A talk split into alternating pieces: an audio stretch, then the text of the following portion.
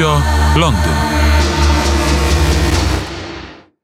Dzień dobry, witam Magdo, witamy wszystkich słuchaczy Radia Wnet. Rzeczywiście u nas zapowiedziane jest heatwave, czyli fala upałów, jeżeli chodzi o pogodę, ale też bardzo gorąco jest w polityce.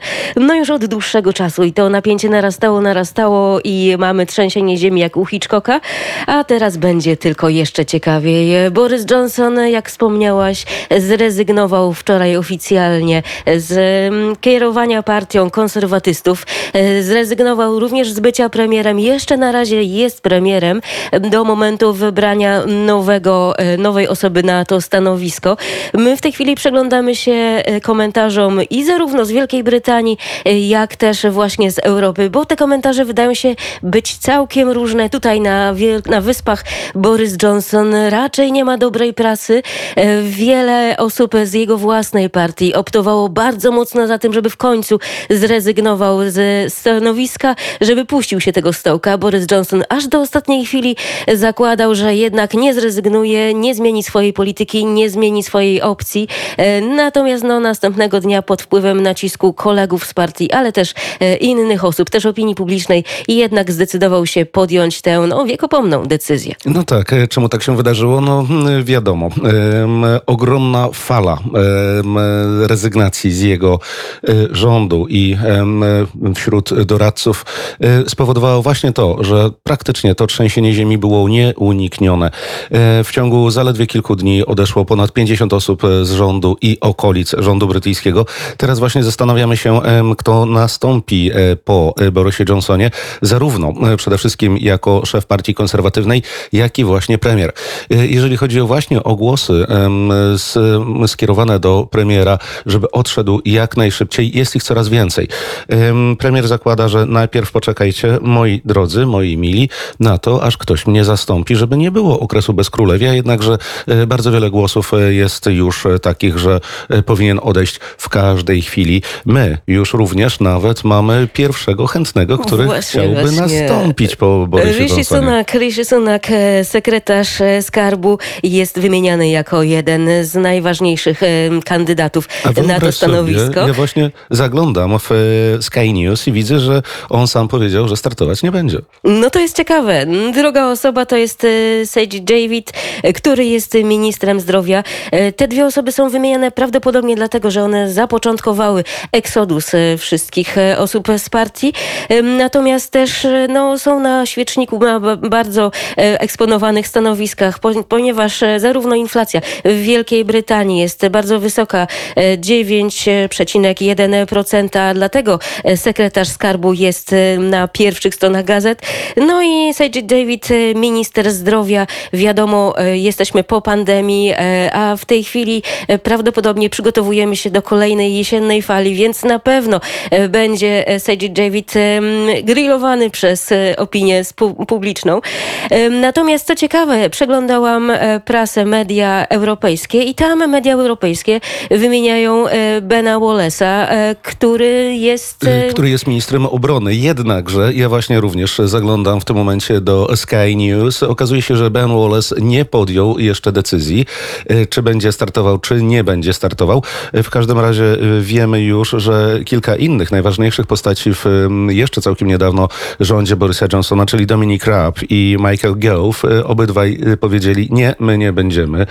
Próbowali zastąpić, nastąpić po premierze Johnsonie, mimo że przecież są to osoby chyba najbardziej bardziej oczywiste. Z kolei jednak już wiemy, że pierwszą osobą, która już rozpoczęła swoją kampanię jest to e, Tegan Hat. To jest e, człowiek, który e, przede wszystkim zajmuje się e, sprawami zagranicznymi. E, był jednym z doradców e, właśnie Ministerstwa Spraw Zagranicznych.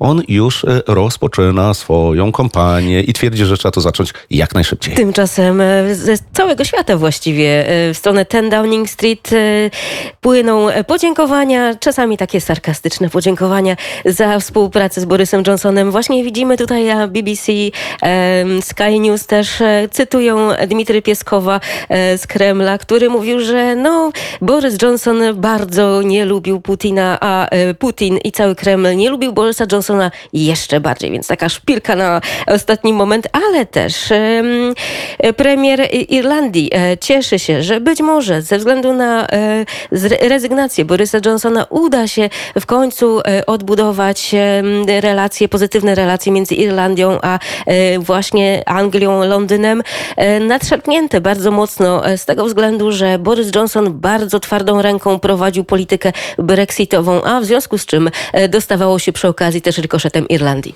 No tak, e, Irlandczycy cały czas liczą na to, że połączą swój kraj, a przynajmniej, nawet jeżeli to nie nastąpi zbyt szybko, że faktycznie Irlandia Północna e, będzie tym pomostem między Irlandią, właściwą Republiką Irlandii, a Wielką Brytanią. Jak wiemy, to nie są tylko polityczne sprawy, ale przede wszystkim gospodarcze.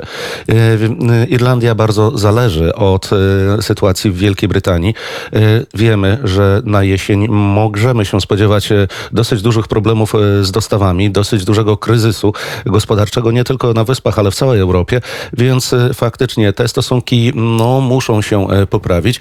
Z drugiej strony również i wewnątrz mamy dosyć dużo problemów, ponieważ okazuje się, że jak już wcześniej wspominaliśmy, Szkocja planuje w przyszłym roku referendum w sprawie no, oddzielenia się od Wielkiej Brytanii.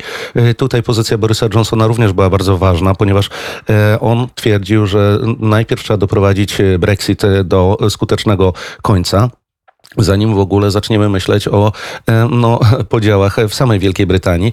Więc no, kto wie, czy jego odejście nie będzie miało wielkiego wpływu na przyszłość nawet i Szkocji. Tymczasem Boris Johnson jest nazywany, jak tutaj śledzimy na BBC News, nazywany ministrem, który złamał najwięcej zasad. I faktycznie, najpierw doprowadził bardzo brawurowo do zwycięstwa swojej partii konserwatywnej, ale potem, no niestety, zaczął pikować w dół. E, pierwsze niepokojące sygnały dotarły w momencie, kiedy był lockdown, kiedy e, rząd Borysa Johnsona wprowadził bardzo mocne, bardzo e, twarde zasady niespotykania się z innymi osobami, z innych domostw. Ludzie zostali zamknięci w swoich domach. Natomiast on sam na tyłach ten Downing Street organizował słynne party w podziękowaniu za przeżycie kolejnego tygodnia swoim pracownikom i zachęcał ich, żeby przychodzili z własnymi tak, zwany, tak zwanymi e, czyli no, czymś z bąbelkami i żeby po prostu im podziękować, spotykał się z nimi na tyłach e, ten Downing Street, przy czym jednocześnie utrzymywał, że wcale tych parties nie było. No, później się okazało, że jednak były. Pewnie e, kod Lary doniósł temu, komu trzeba, że no, tam jakieś imprezy są i on nie może spać. Kod Lary to jest bardzo słynny kod, który właśnie zmienił sobie ministra. To już jest kolejny minister, o, który tak, przeżył. Chyba, chyba pierwszy, pierwszy premier, który był pod władzą Kota Larego, to był chyba jeszcze ostatni e, premier e, lejberzystowski. Potem mieliśmy wymianę chyba ze trzech albo czterech premierów, więc no zobaczymy, kto nastąpi po Borysie Johnsonie. Zostańcie z nami w takim razie, bo wygląda na to, że kilka kolejnych dni będzie gorących, nie tylko jeżeli chodzi o pogodę. Dziękujemy bardzo, z Londynu pozdrawiamy i życzymy udanego dnia.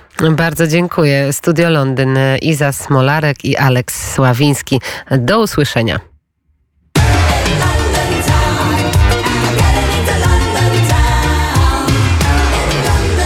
Studio Londyn.